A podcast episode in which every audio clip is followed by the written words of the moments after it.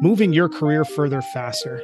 That's the mission behind Cascading Leadership. Each week, we're bringing you stories of women, immigrants, members of the global majority who have risen to the ranks of senior leadership in the world of business.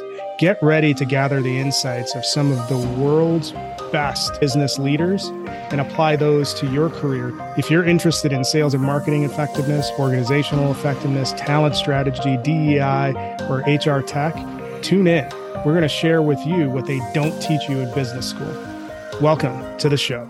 Previously on Cascading Leadership. So, my name is Mitch Stein, obviously. Uh, I'm the co founder and CEO of a company called Pond. It's an ecosystem built for nonprofits to thrive. We have a what I like to call a network marketplace. We bring together a community of nonprofit leaders and the vendors that provide the tools and services that power their mission and find creative ways to connect them when they need them, help inform them what they need, what could work, what others are using to make the best decisions, and ultimately save a lot of money on the things they're investing in. So, really disrupting and changing that cycle of investment in long term investment in nonprofit organizations. My family's all long term from Indiana. For whatever reason, when I was a kid, I had these two somewhat unique qualities where I was like really aggressive about helping other people to the point that maybe pushed people the wrong way. I was like hosting Krispy Kreme fundraisers at my middle school in the sixth grade and like making all my friends and their parents buy donuts, put on a brand new school carnival to help the tsunami victims. My mom had a friend who passed away from leukemia really suddenly and I made these custom bandanas for her and we sold them and we were able to donate a thousand, like one of those big checks, like on the news. That was me in the seventh grade. So I, I, was always really passionate about helping others and it fit well into my broader ethos of like always doing the most. I grew up, I covered tech companies, I worked with software and internet businesses but I was not like a product manager at Facebook or something where you have a lot more transferable skills to building a new tech product. But when I was doing my exit interview from Lloyd's team and moving on to the tech banking team, he asked me what my biggest takeaway was from the experience. And I looked at him and said, The biggest thing is that I now know I could do your job. And he kind of laughed at me, but like nodded and got it because I didn't mean it wasn't an arrogant thing to say, move over, I'm stepping in. It was to say, you can't be what you can't see. And it seems unattainable, these leaders that any one of us might look up to when they're just hitting the high notes on an interview on TV or having all these amazing write ups because everyone wants to hear amazing stories about people. So they just look like incredible, perfect. What do you do? And the reality is, when you see them behind the scenes, they work hard and they're smart and they were committed to something. And I knew that I could do all those things too. It might not be at this company, but someday I could also be a leader like you. And now, part two of our interview of Mitch Stein, the CEO of Pond. Here we learn about problem obsession, why the focus on the NPO space, and the impact economy. And I think the next step in that process were two things. One, the organization I worked with was going through a transition between tech platforms. I was really frustrated with the fundraising tool they were using. I just felt like it was a clunky experience that charged a lot. I didn't love that experience for the donors I was fundraising from. And so I was really frustrated. And then after I heard about, oh, when we go to find something new, we don't really know what to use. And it still has this expense and there's nowhere to find more information. And just hearing more about how convoluted this process was, I was like, this sucks. Like, why does it have to be this way? There's so many nonprofits out there. Like, why don't they have better ubiquitous resources to tap into for these tools and services that ultimately drive a tremendous amount of impact? When you think about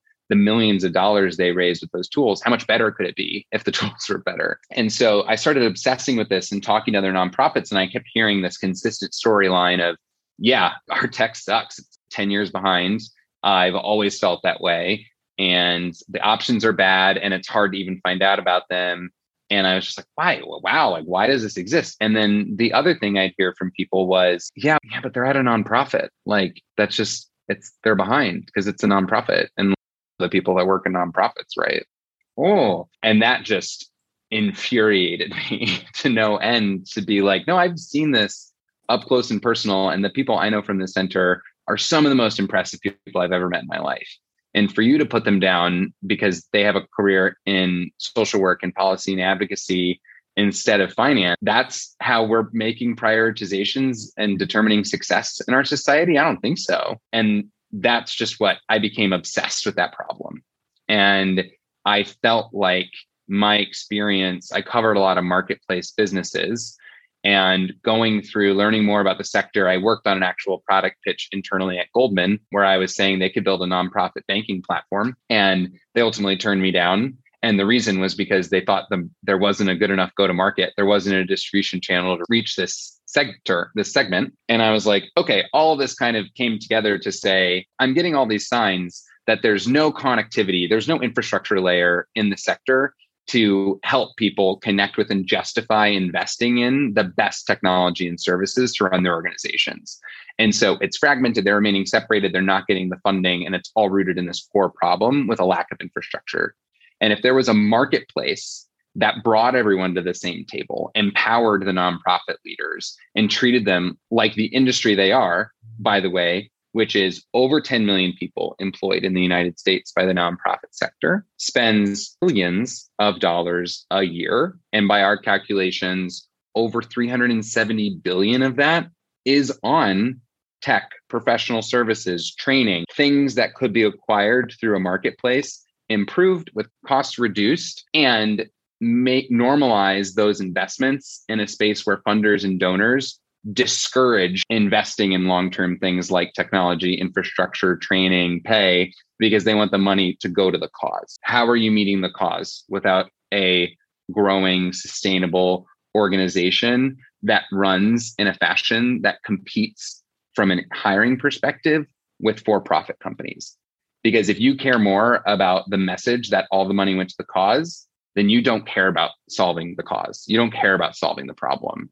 And so I think that message of being obsessed with the problem was true for me as a startup founder, but it's also true for anyone who wants to support a nonprofit. Be obsessed with the problem. Don't get hung up on, I don't know, the ED driving, they're driving a pretty nice car. How much are they getting paid again at that nonprofit? You would never say that about the person running a small business chain of car washes. You'd be like, oh, good for them. Wow they've really grown. The business is doing so well. Um, look at their new car. Dude, like just think about the differences there. It's wild. One of the things that I'm chewing over as you're talking about the problem of obsession is why did you choose to make the obsession about the problem versus mm-hmm. obsession about the solution because that has broader implications too. I want to understand why you made that focus on the problem versus focus on the solution? I'd say, for, to be totally honest, Jim, like it wasn't intentional at first. And I think I've gotten better at it over time because when I veer away from that, which has happened, that's when I get burned. Where our very first product launch, I was like, okay, great. I have this great idea of I finally I found the problem and I have a solution. I'm going to leave my job. Side note, it was five days before the pandemic hit. I ended up moving in with my parents, living in my childhood bedroom for two years. A lot of unexpected things that happened. But I get started and I'm like, okay, I'm sitting here virtually, remotely. No one's having any in person meetings.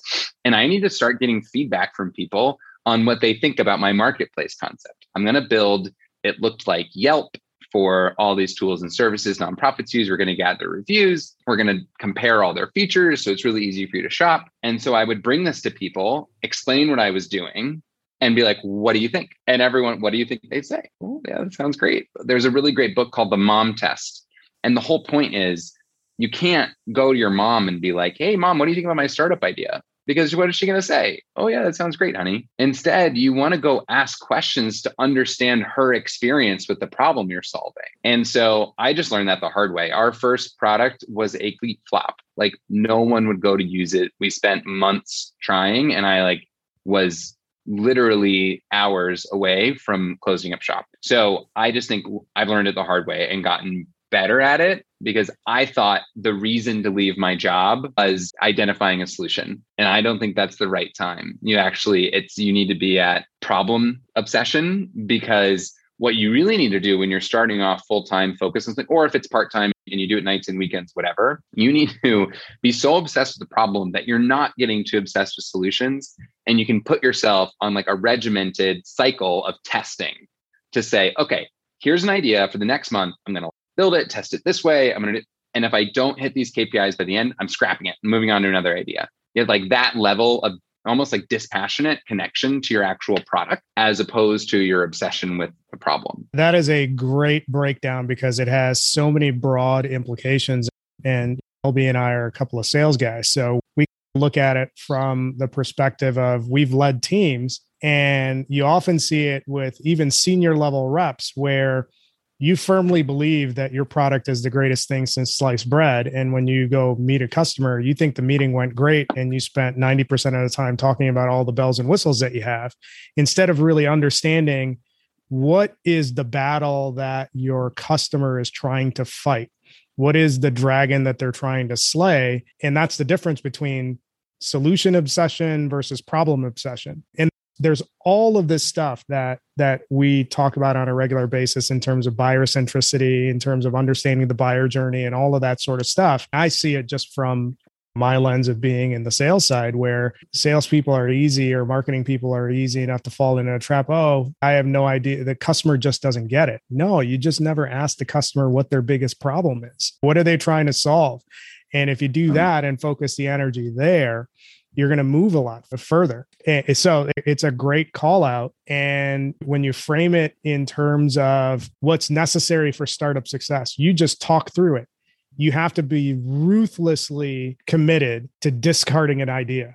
If it doesn't work, like pitch it and move on. It's fail, fail fast, fail often, fail forward. And that's the cadence that you need to be in for startup success yeah. and actually focusing on the problem gets you to that uh, the other thing I just I'd quickly flag is that yes, obsession with problem helps you iterate, but most startups fail and most founders fail. And it's almost always because they stop. There's some reason that they stopped. They ran out of money, they gave up, something else came up, but they stopped.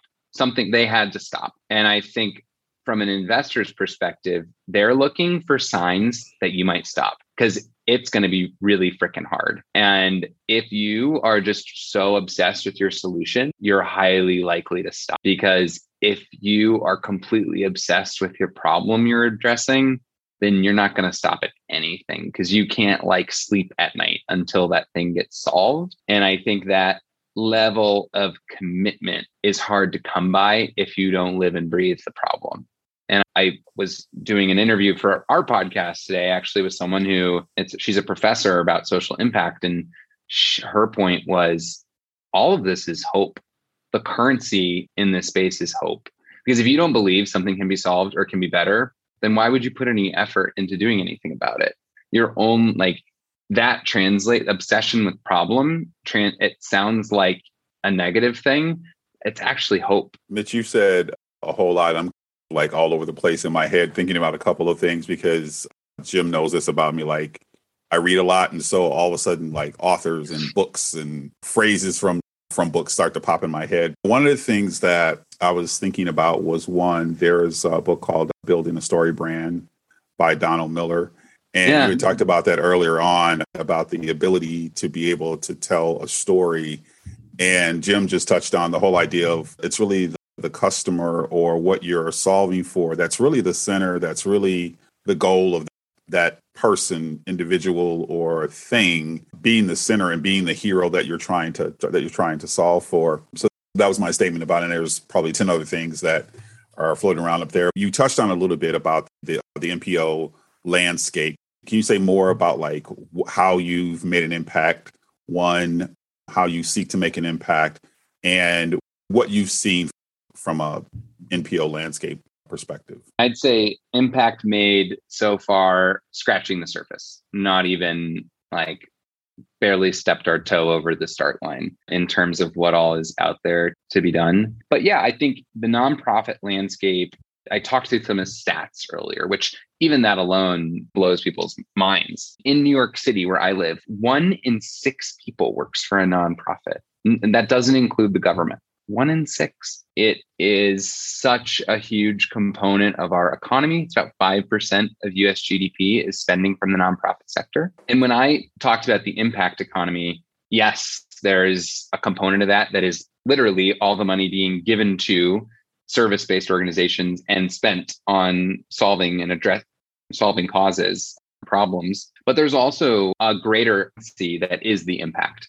right? So when you think about how you measure and assess a non a for-profit success is their profit, right? It's the number that we all care about. How much money are they making? That's what makes the world go round. Great. When we think about nonprofits, their most important KPI should be, it's not necessarily, it should be the impact. What is the impact metric that they're achieving? And today we assess nonprofits by headline things like, oh, they raised more money, right? Or, oh, they own, they spent 10% on overhead. Awesome. Great. I'm so glad all this money went to the cause. Which sometimes, sure. But that's such a, it's like the ratio on a standalone basis is absolutely meaningless. What does 10% of $100 mean?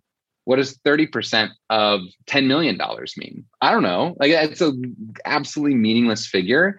And so many people are anchored on that as like good nonprofit, bad nonprofit spends on programs, spends on overhead, where there's so much more at stake. And I think the value that they're providing in the impact economy, if we're thinking about impact as currency, you feel good being aligned to a nonprofit that is addressing a problem. And the better they address it, you almost, as a donor, I think of donors as like shareholders.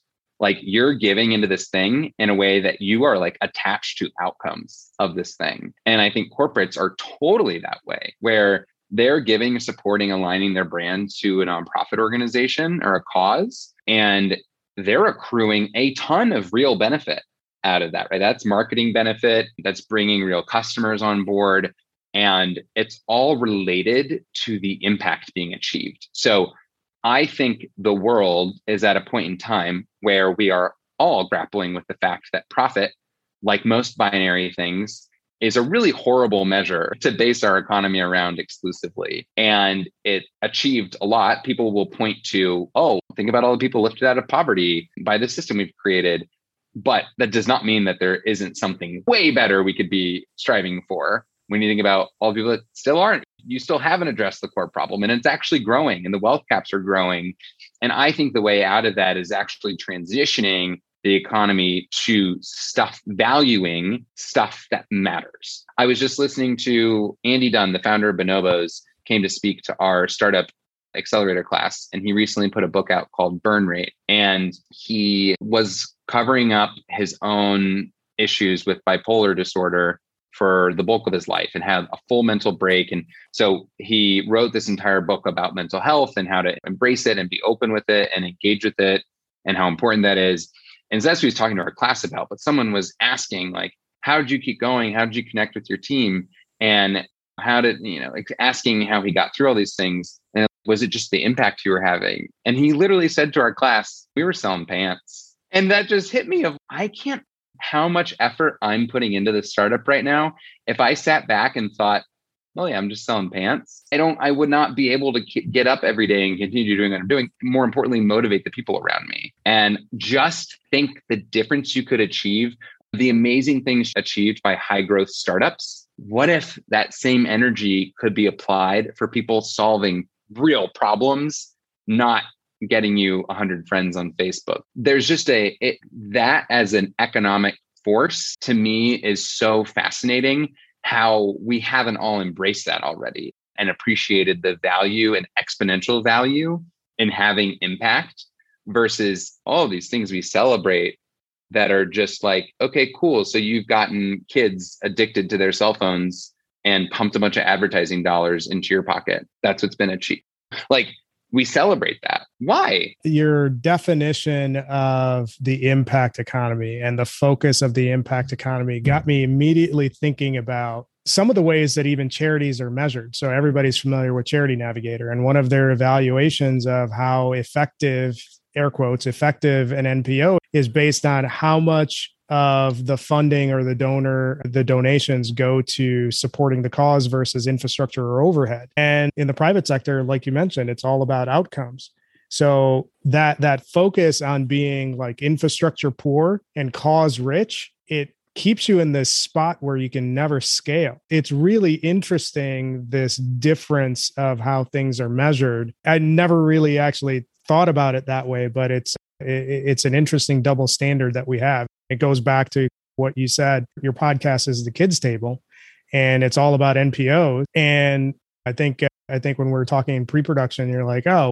the reason why we called it the kids table is because people have this perception of people who work within NPOs as less than somebody that started up some other type of business. So that's an interesting pivot. And I think you're de- I think you're absolutely right. If the amount of energy that was spent just selling pants was reallocated. Oh, and, and capital, can we please call attention to the capital poured into failed venture backed tech companies? And that's an important point too. So, how did you pull that off? You're a tech startup serving not for profits and you're working on scaling your own business. So, you have a lot of these things that are stacked against you because the broader investor community is automatically defaulting to this will never work. How did you navigate all of those headwinds? It's hard enough to do a tech startup, but a tech startup that services not for profits you said it earlier in the show. Investors like, there is no money in that. Why do we want to do that? Like, how did you navigate that? Remember what I said earlier about driving with a chip on my shoulder? So I put a lot of stock in the fact that if everybody understood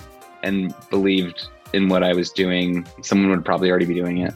If it were easy, someone else would probably be doing it. And I really feel like all those steps in my life and that accumulated privilege set me up in a position to really move the needle with what we're doing. And so I, I, feel like a real obligation to that. Now, it's not easy, it's required a lot of commiseration, therapy, medication. like it's the mental health toll that you take in taking something on like this, I think is wildly underestimated by people because, again, you only ever see the outcomes, the positive outcomes, the famous people, the stories yeah, you hear this romanticized, oh, they lived in a one bedroom and ate ramen, and oh, how funny that is in hindsight. It's a lot deeper than that. And there's been multiple moments that I can remember being like sitting on the kitchen floor of my parents' house and holding my dog and sobbing, crying, and my mom just being like, Do you want to keep doing this to yourself? Like, why are you doing this to yourself? Tune in next time for part three of our interview with innovator and disruptor, Mitch Stein, CEO of Pond. Thank you for listening to this episode of Cascading Leadership. We hope you enjoyed the story as much as we did. Make sure you subscribe to our show on your favorite podcast player. Follow us on YouTube, TikTok, LinkedIn, Twitter, and Facebook. Leave us a review. Tell a friend. If you're interested in sponsoring the show, reach out to me at jim at cascadingleadership.com. Tune in next time for another great episode that will help you move your career further faster.